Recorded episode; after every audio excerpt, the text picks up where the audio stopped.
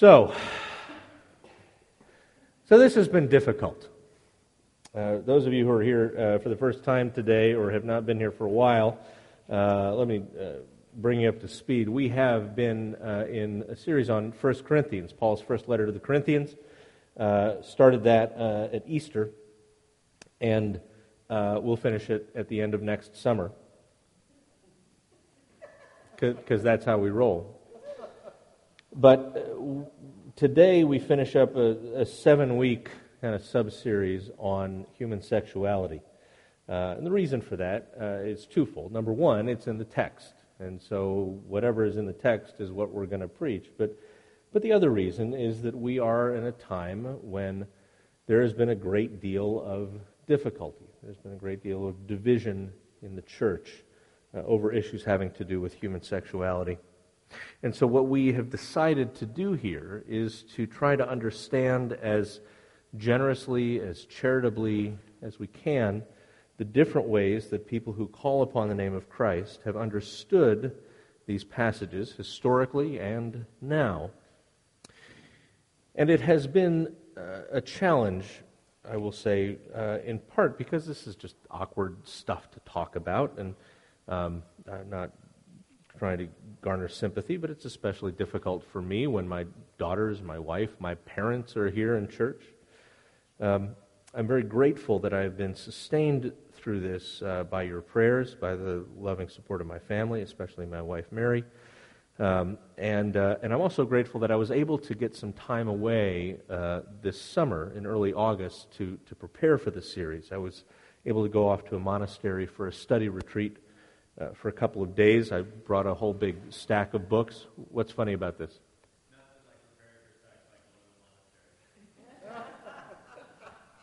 What he said.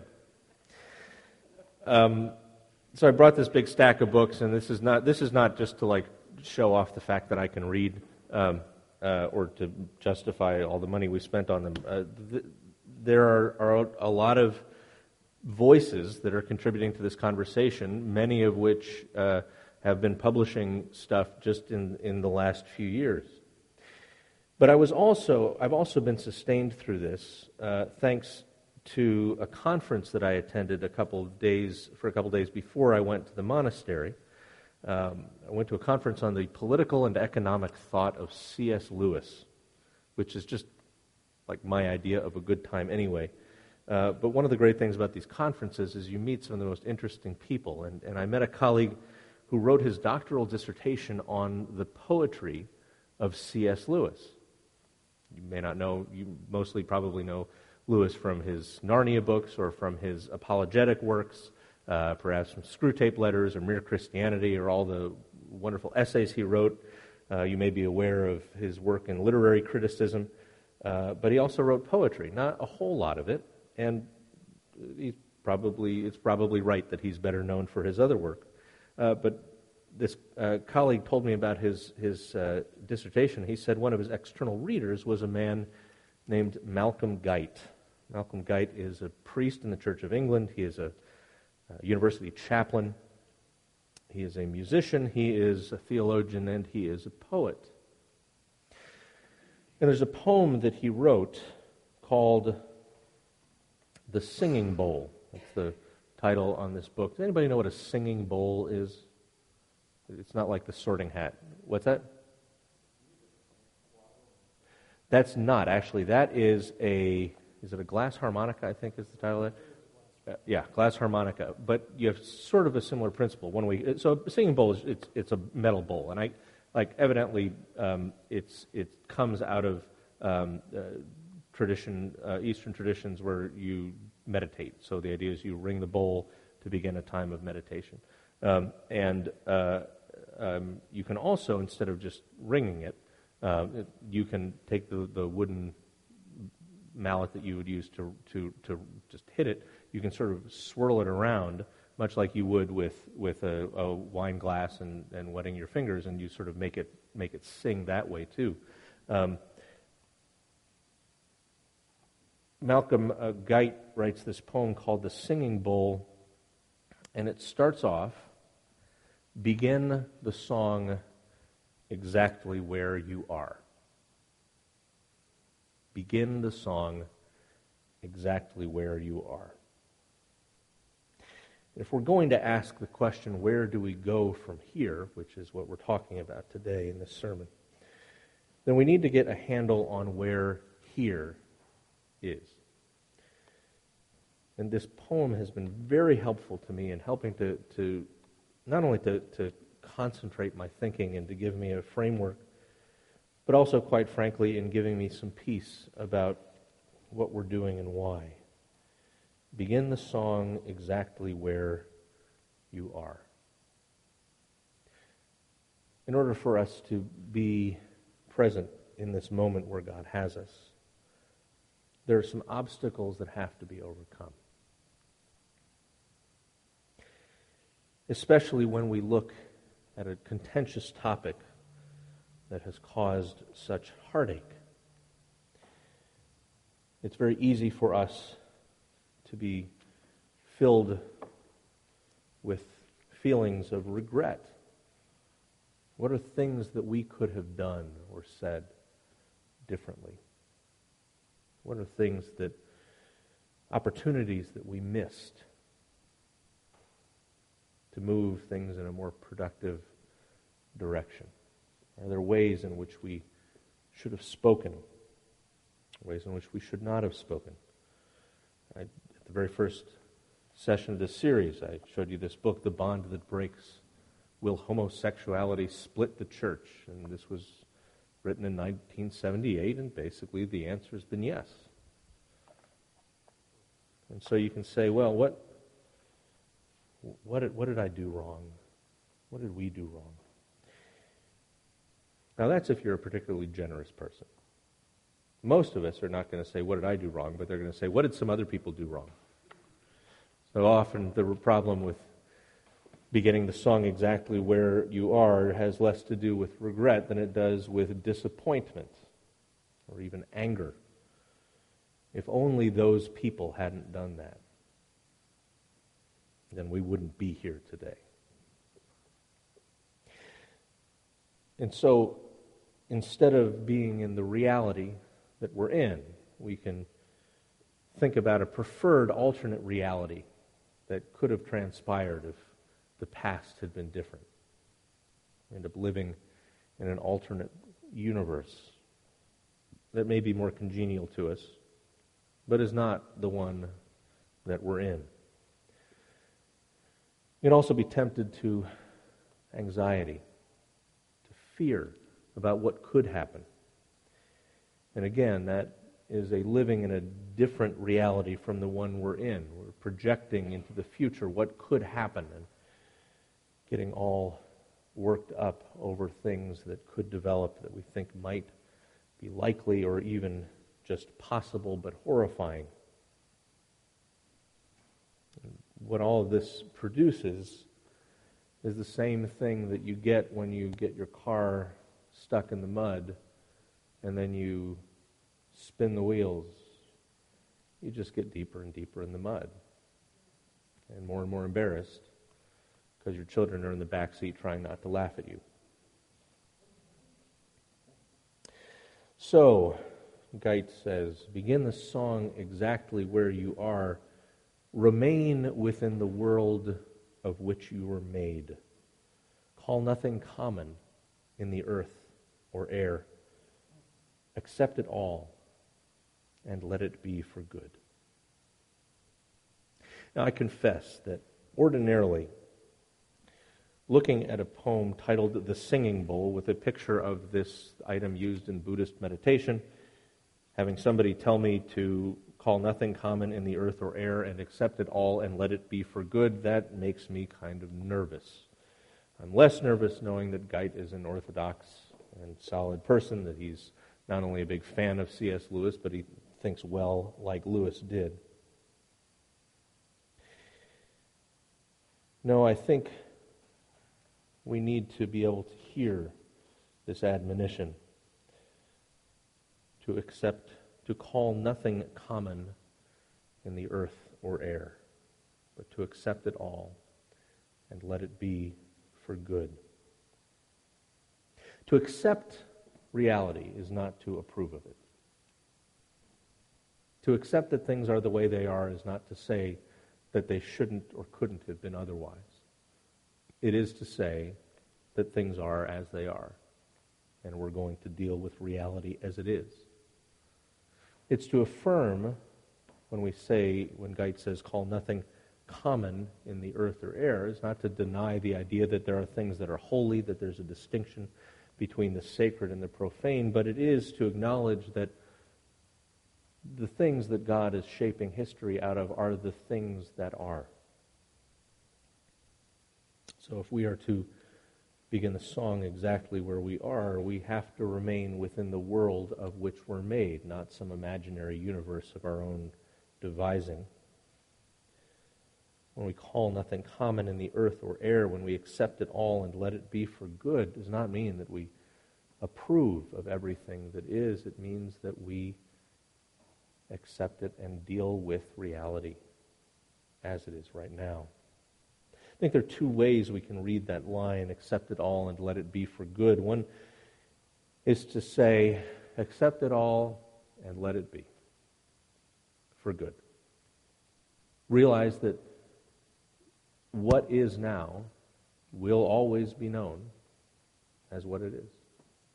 That history has, in the various forces that have combined together to bring us to where we are, brought us to where we are, and this is where we are, and we can't change that reality. So we need to accept that for good. Take it as it is, and deal with it as it is. But another way to do that, to read that line, is to read it, and I think this is more likely, to accept it all and let it be for good. Maintain the attitude that it's possible for things as they are to be used for good. More specifically, that God can redeem any situation, however bad. I'm reminded of the story of Joseph. Joseph, who was a little snot. He really was obnoxious, and his brothers couldn't stand him, so his brothers sold him into slavery. Joseph ends up in Egypt, turns out to be an extremely gifted administrator, and basically he's running a major superpower, going through the process of cornering the grain market so that when there's a famine, everybody has to come to Egypt and buy the grain, and have to buy it with the things they own, and then has to buy it with their lands and land, and then with their very selves, which is how Israel becomes enslaved in Egypt. And eventually when Joseph does the great reveal and he demonstrates to his brothers who had sold him into slavery that not only is he alive, but he is in fact, he is in fact alive and he is running Egypt. And he has shown them, and especially their beloved father, great mercy. He says, listen, what man intended for evil, God intended for good. What man intended for evil, God intended for good. And that's not to say that Joseph in any way approved of his father being lied to. He did not certainly approve of his being sold into slavery or thrown into jail. What he said is, what man intended for evil, God intended for good. And God is able to bring good out of anything, however evil. If we can affirm that we can accept it all and let it be for good, that does not mean that we're okay with it. What it means is that we have enough trust in God to be confident that He can work even with these materials. If we get ourselves bunched up about the situation we're in, I think that's a sign to us that we need to know more of Christ's peace, more of the Spirit's consolation, more of the Father's might. We need to recognize that God is able to make good of any of this, however horrifying. And so I think at this junction where we find ourselves, there really are, are basically two postures that the church can take. One is to say that for God to set things right, what that will require is that his church choose the right path. Jesus said there is the narrow way and there is the easy way. Choose the narrow way. And so, folks in this camp would say what the church has to do is the church has to recognize that we have to make the right choice in constructing our ethic of human sexuality. And we have to keep at arm's length, at best, those who have made the wrong choice. And so we have, on the progressive side, people like Mark Actemeyer, who used to be a traditionalist, was a Presbyterian who changed his mind, and he's now said that the church must take a different position and must affirm same-sex marriage. You have Matthew Vines, Matthew Vines, who is a bright young guy from Kansas, grew up in a solid, healthy Christian home, realized he was gay, realized that he had always read these texts in Scripture that seemed to say that that wasn't okay, that there was something wrong with him. And so he dropped out of college and just studied these texts as deeply as he could to understand what's going on. And you might say, okay, great, so you get this, you know, guy in his early twenties, basically drops out, spends a bunch of time in a library, and he writes a book. Well, I mean, the school he dropped out of was Harvard, but still, um, he, he's come to the conclusion that not only that, that gay marriage is something that the church should embrace, but it's something the church has to embrace. David Gushy, a well-known evangelical ethicist, has come to the same conclusion, that in order for God's beloved children who are gay to live according to who they are, they have to be able to enter into lifelong same-sex commitments. We should call them marriage, they say, and they have to be endorsed. This is not simply a position that some people could hold. This is the right choice.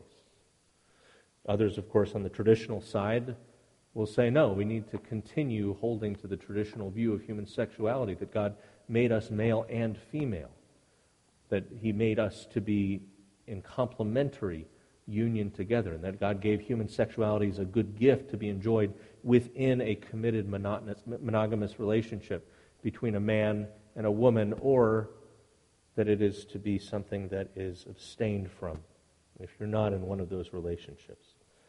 They would say you have to pick the right path and walk down that one alone. But there are others, and this is the path that we've chosen, who say that we think the way God will put things right on this, the way he will lead his church into truth on this question,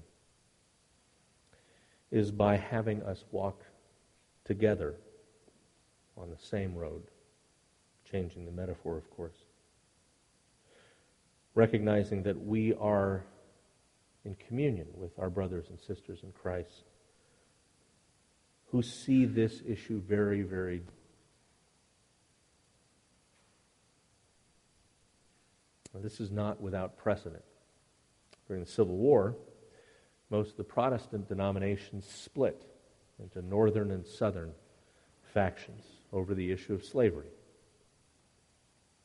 It was thought by those in the north that it was unconscionable for anybody to hold slaves, and you could not be in fellowship with those who would condone it, let alone those who actually, as people like clergy, people who themselves owned slaves, and therefore they had to come out from them and be separate. You also had denominations like Roman Catholics and the Episcopalians, which did not divide, but which stayed together and chose ultimately to walk together down the road of understanding where God was leading them. And what this looks like as a practical matter is you have people like Justin Lee. Justin is a, an activist. He's a gay activist. He has set up the Gay Christian Network. And, and his view is that the church should recognize same-sex marriage as a legitimate ethical choice. But he also recognizes there are people who will not see that, and he wants to show them respect and grace as well. He's not so convinced he's right that he has to say everybody who disagrees with him is out of bounds. He's convinced he's right. But he also believes that he should, can and should be in conversation with those who disagree. Ken Wilson is a pastor of a Vineyard church. Vineyard's a very conservative Pentecostal denomination. And, and he has come to the conclusion that the church should embrace same-sex marriage, but his challenge to his denomination is that it should include those who have different views on this, on this issue. We also have the example of gay Christians, examples of gay Christians who are living with integrity according to their understanding of what God calls them to, and are doing so very much according to their identity as gay people and as Christians. Eve Tushnet is a Catholic writer, and she's, this book is Gay and Catholic, which is all about how she's gay and Catholic.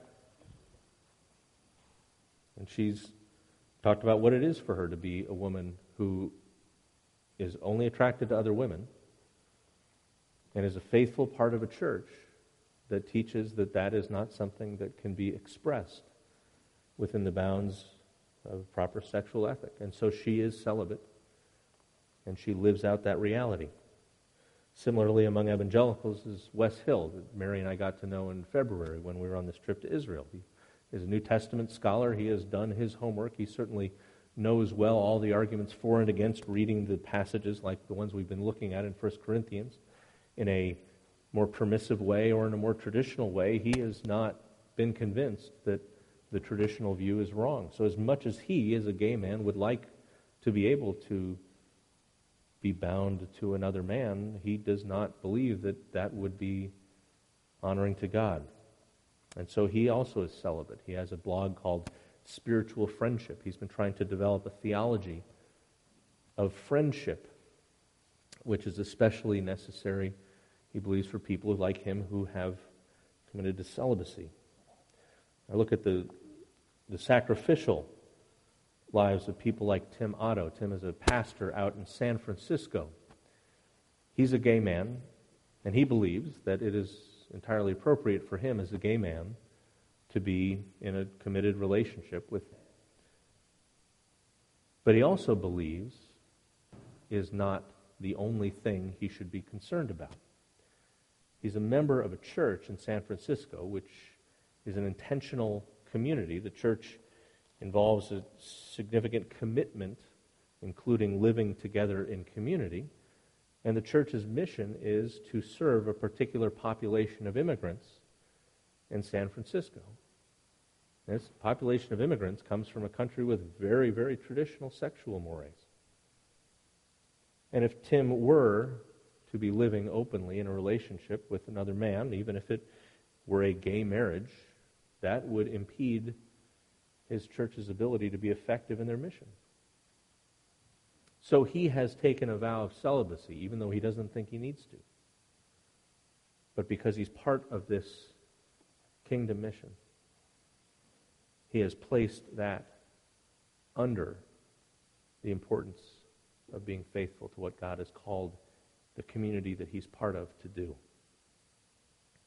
And he's somebody who speaks, like some of these other authors, with the utmost generosity to the convictions of people who have different perspectives on this.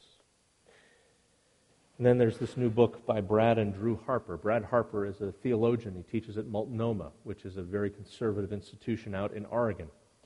Drew Harper is Brad Harper's son. Drew is gay, and he's actively living a gay lifestyle. He's rejected the traditional values that he was raised in. And this is a book that they wrote together, talking about what it looks like for two people who love each other and are in relationship with one another, but have radically different understandings on this issue, which really cashes out in terms of their lives and how they are able to relate to each other.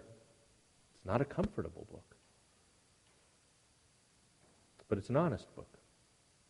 It's a faithful book.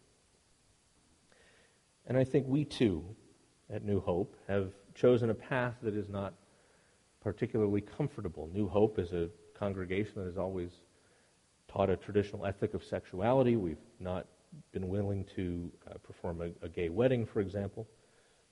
But we are also in partnership with the Episcopal Diocese of Maryland, which is a progressive diocese within a progressive church, a place where those who hold traditional views are very much in the minority, and for now at least are being tolerated, but who knows? But we have decided nevertheless, even though there are differences between our communions, we also have an opportunity to work together for the sake of the kingdom. And so we moved our church down to Catonsville, all the way to Catonsville. You have to stop off in Woodlawn usually to get gas and use the restroom. Sometimes I only make it to Liberty Road. But we, we did this because we felt God was calling us to do this. And, and the, likewise, plenty of Episcopalians who have been behind this have had to answer the question, why are you, what are you doing with those people? Why are you bringing them in? Why did you ordain that guy? That last question is still a valid one. And it has been hard for me. I mean, not just because this is challenging stuff to preach, but because I'm, I'm living, I am, I am personally inhabiting this tension pretty much on a constant basis, wearing two collars, so to speak, both as a senior pastor of New Hope and as the vicar of Saint Hilda's Episcopal Church.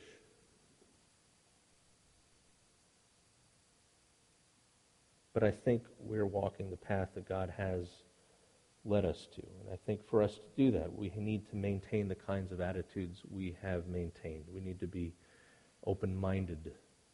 Again, some people say open-minded, and I don't know what's wrong with the thing, I'm sorry. Some people, you know, say when they say open-minded, they just kind of have their mind so open that nothing actually stays there.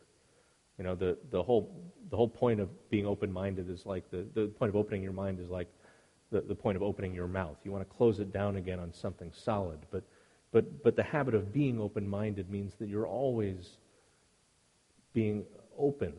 You're always being willing to hear different ideas and to consider the possibility that your own need may need to be revised. It's not to say that you don't maintain commitments. In fact, quite the contrary, you really can't be open-minded if there's nothing in there rattling around already, which is the problem that Bruce has. I love Bruce. We have to be not only open-minded, we have to be open-hearted. We have to be willing to be vulnerable to one another. We have to be aware of the ways in which we're experiencing things like regret, disappointment, anxiety. We need to be willing to love our brothers and sisters, even when that may be difficult. And we need to be open-handed. We need to be generous, generous not only in our thinking and in our emotions, but we need to be willing to go the extra mile, even down to Catonsville, to be willing to give up things that are valuable to us, that are comfortable for us, in order to be faithful to the call that God has. At the end of his poem, Malcolm Guite says, "Become an open singing bowl." Become an open singing bowl, whose chime is richness rising out of emptiness, and timelessness resounding into time. And when the heart is full of quietness, begin the song exactly where you are. Let's pray.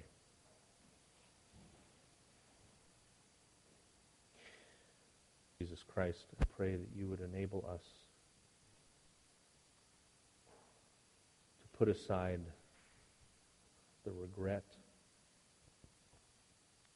disappointment, the fear, the anxiety that keep us from beginning the song exactly where we are, that keep us from having our hearts full of chaos, of quietness,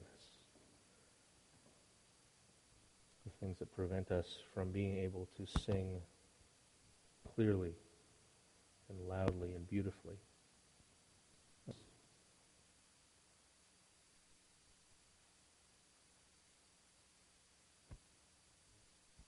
Pray that the fruit of these difficult seven weeks will be the glorifying of your name through the your church. And all this we ask through the mighty name of our Lord Jesus Christ.